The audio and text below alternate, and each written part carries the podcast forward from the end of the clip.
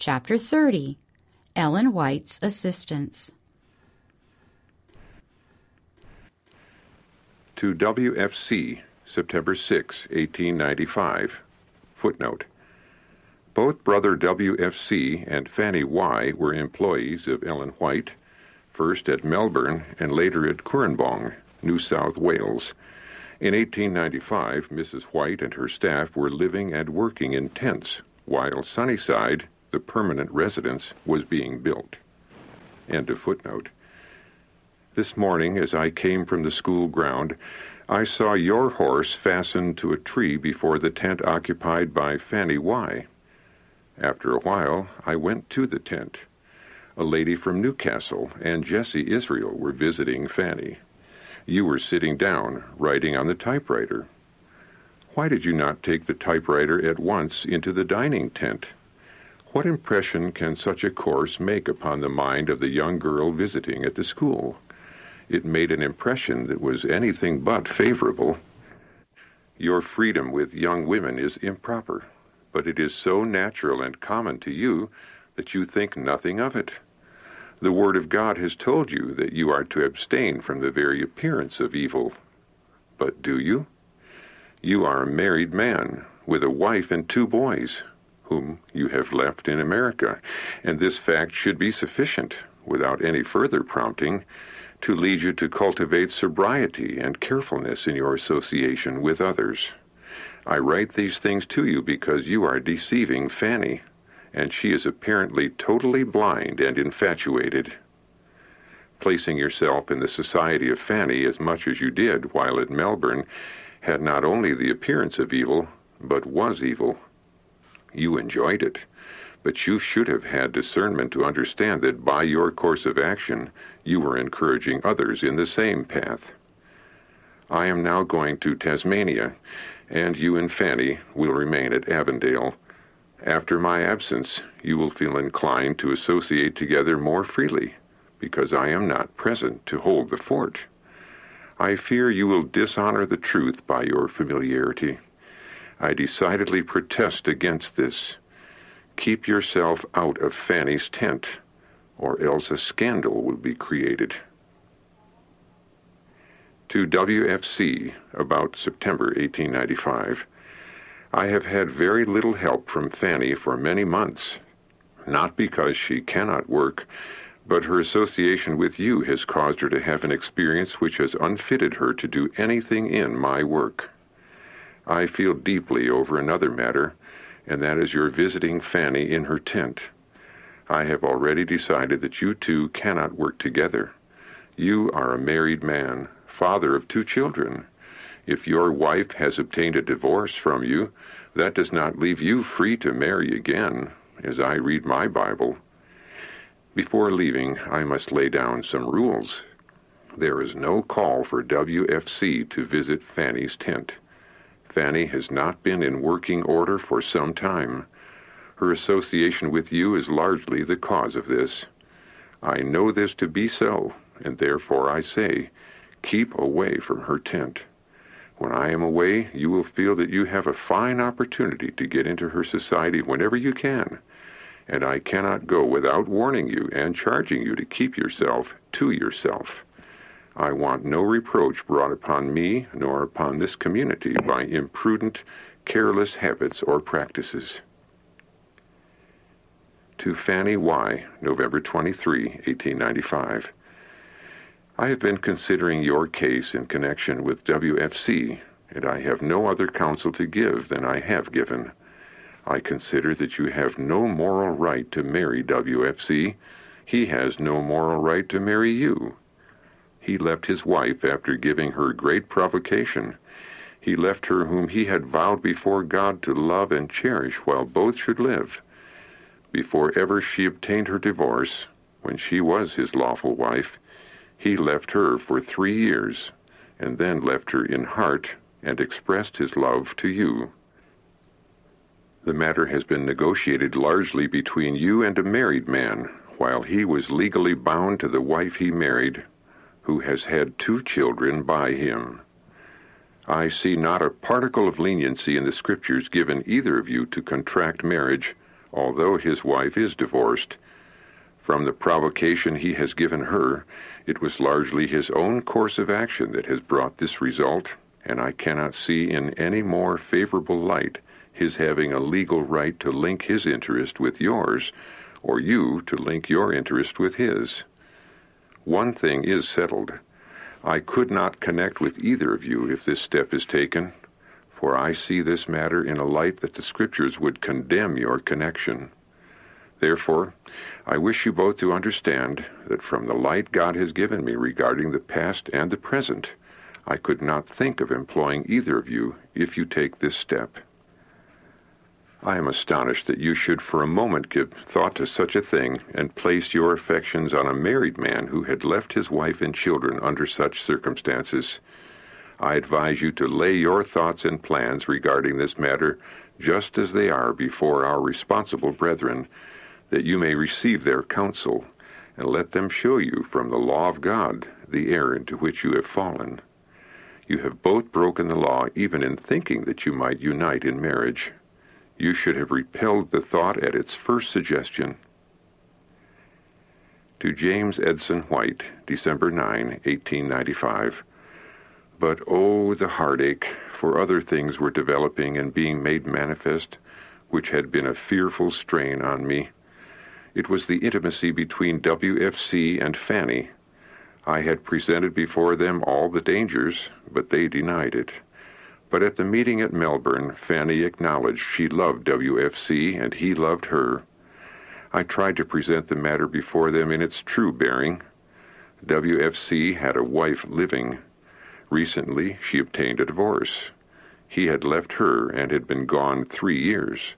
But Fanny told me she had been praying that if it was right she should marry WFC, that his wife might obtain a divorce. What blindness will come to those who begin to depart from a straightforward course? These two had thought they could unite in marriage, and they could both unite in carrying on my work. The management of all my business would be supposed to be in his hands. Not much, I told them. Such a step would cut them off from me forever, both of them, because WFC had no moral right to marry. To WFC, April 9, 1896. I am greatly distressed as I review the past and as matters are brought to my notice by the Spirit of God. I have a decided message to bear to you, Brother C.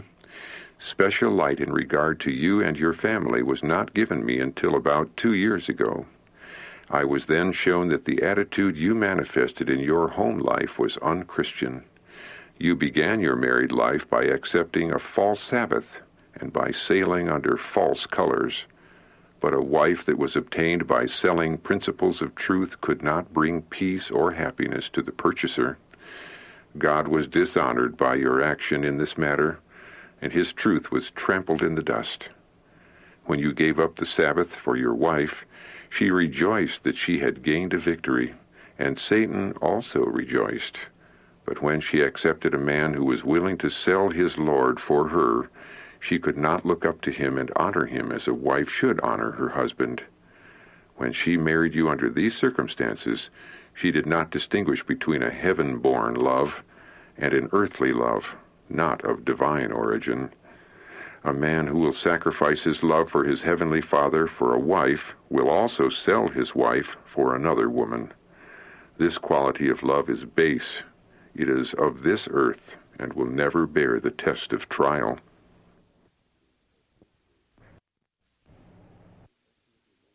The Lord does not revise the laws of his government, the laws which control his subjects both in this world and in the heavenly universe. Natural laws must be obeyed. But you were so determined to obtain your wife that you broke down every barrier and broke God's law by yielding up the Sabbath, and you have been reaping only that which you have sown. After marrying your wife, you again accepted the Sabbath. This was the right move to make if you made it in sincerity and in the fear of God. Said Christ, John 14, 21 and 23 quoted, but you secured your wife under a promise which you afterwards broke. You paid a dear price for her, and by breaking your word you have given her every reason to be tempted. Thus Satan has had every opportunity to deceive her, and he has presented this matter to her in his own light.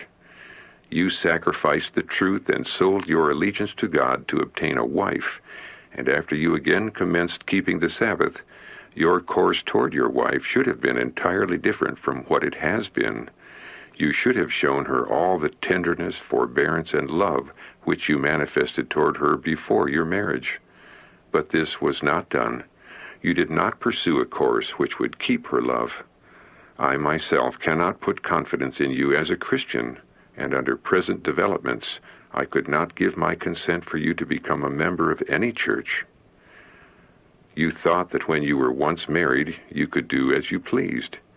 This has embittered your married life, and your wife has had every reason for refusing to leave her home and come to you to this country. Your acceptance of fanatical views was nothing in your favor, and gave your wife an opportunity to strengthen herself against the principles of truth. For years you have been away from your home.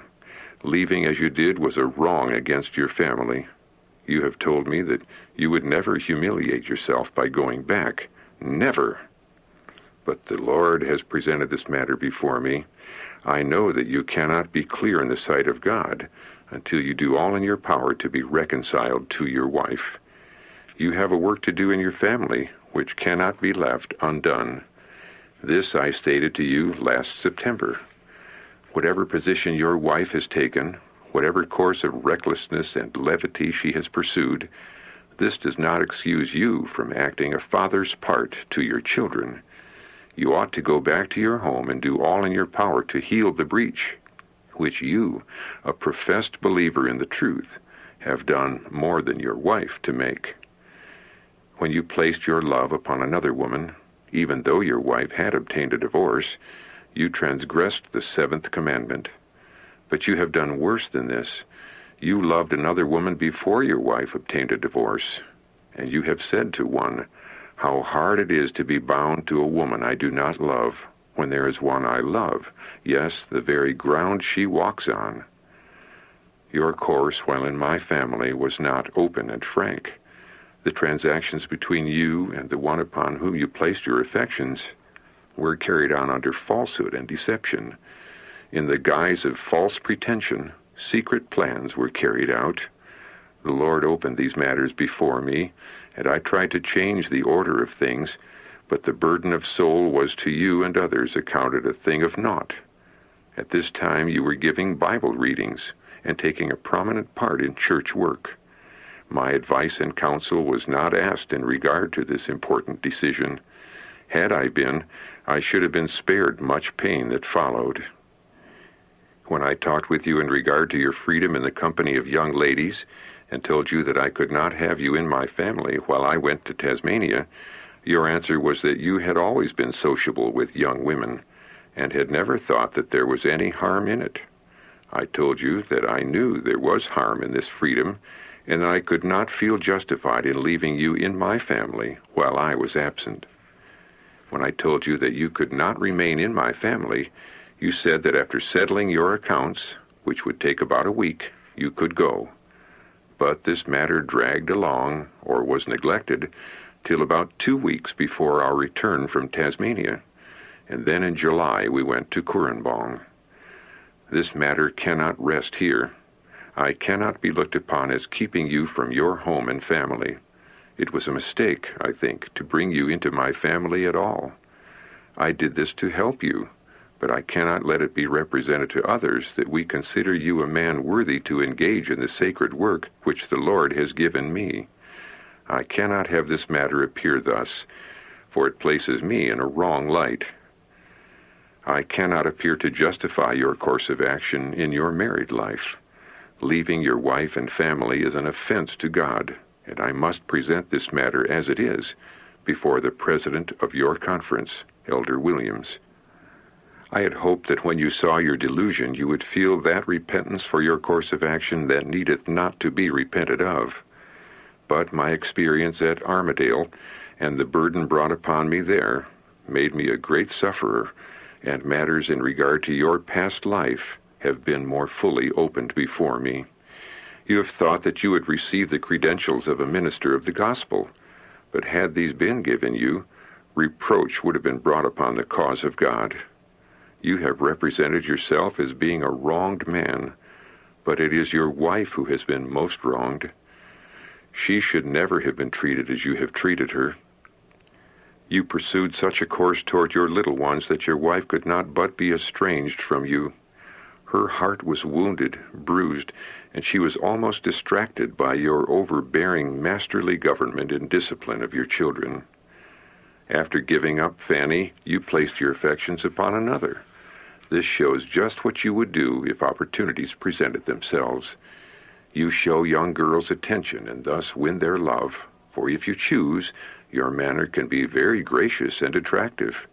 And as things have passed before me, I have felt indignant. I cannot, will not, keep silent on these matters. I determined that you should be unveiled as an unprincipled man. Your ideas of what a Christian should be are so much unlike the principles laid down in the Word of God that no responsibility in connection with the cause of God should be given you. To Elder I. N. Williams, President of the Pennsylvania Conference, WFC's home conference, April 12, 1896. We have had great trouble of mind in regard to Brother W.F.C., who expects to return to America by this month's boat. He has shown a fondness for the society of young girls and has been full of gaiety, conducting himself like a boy. About a year ago, at the suggestion of my son, W.C. White, I employed him to run the typewriter for Fanny Y., and she read the manuscript to him. But soon I became burdened Warnings were given to me again and again. I talked with him by myself in regard to his freedom and enjoyment in the society of young women and his frivolous conduct. But he said he had always been sociable with young ladies and thought it no harm. We wanted to help him, for he had no money and but very poor clothing. He has good ability and might have developed into a competent helper for W.C. White or a worker for me but I dared not have him remain a member of my family. He became attached to Fanny Y., and the matter was carried on under a deception before he learned that his wife had obtained a divorce. When he heard this, he seemed greatly relieved, for his heart was fully weaned from her. But the Lord gave me light in regard to the matter. I consider that he is far more to blame than his wife in view of the fact that he claims to believe sacred truth and she makes no such profession. He has not been a kind, tender husband.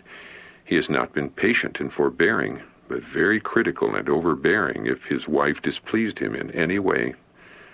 I cannot see how his wife, in contact with his temperament and disposition, could feel drawn toward the truth. She has opposed him and has made it hard for him, but not a whit harder than he has made it for her by his course of action. He has not taken opposition patiently, or as a Christian should. He did wrong when he left his home and his wife and children. A few months ago, I learned that he had done nothing for their support. As matters were unfolded to me, it was a most serious matter for him to allow his affections to center upon another woman when he had a wife living, whom he had promised to love and cherish as long as they both should live. Why he should leave his home so long has been a mystery to us all. Until recently, I've had divine enlightenment. He can appear very attractive and win the confidence and favor of the girls, but when crossed, he has such a temper and disposition that, unless he is changed, no woman, believer or unbeliever, could live peaceably with him. He would pursue a course that would make any woman miserable. He is an intemperate eater, and this is why he has so little patience. I felt that the time had come when I should no longer employ him to transact my business, for warnings kept coming to me from the Lord concerning his course of action. I will write further in regard to this if necessary. Please write to me, stating facts concerning the family there, as far as you know. Help WFC, if you can, to set things right and remove this reproach from the cause of God. Even if his wife is already married, it may be there is something he can do for his children. To Brother and Sister G.C. Tenney, July 1, 1897. The work between Fanny Y. and Brother W.F.C. was begun at the Melbourne camp meeting, January 1894. There she became enamored of a married man with two children. She utterly denied that there was any affection between her and Brother C. She stood before me in my tent and declared that there was nothing to the reports. For one year after this, she was good for nothing to me, only a dead, heavy load. We had the affair between Fanny and WFC all through the Armadale camp meeting. I talked with them both separately and told them that the Lord had a controversy with them both. They denied that there was anything like particular attachment between them. I knew better, but the Lord helped me to work through the meeting. Just before the meeting closed, Fanny came to me and said, Oh, Sister White, I have come to you as to a mother. I do love Brother C with all my heart, and my heart is just broken. Three times has this cup of bliss been presented to me, and then been snatched away. Then the girl said, I prayed that if it was right for us to get married, his wife might get a divorce from him, and it was not many weeks before she did get a divorce. Now, don't you think the Lord heard my prayer? I dared not talk with her for I had to speak that day before a large congregation. If Sister Prescott is in Battle Creek, she will be able to tell you the particulars. Well, from that time I cut loose from Fanny, never, as I thought, to connect with her again. But a little while after this, Fanny was in Sydney and wrote me another confession. I thought that I could not take her back, but the Spirit of the Lord rested upon me and said, Give her another trial. So I decided that I would see Fanny and tell her that I would take her back. This I did, and she remained with me several weeks, but was not able to do any work. Then she decided that she wanted to go home to her mother, and I told her that she might feel free to do so.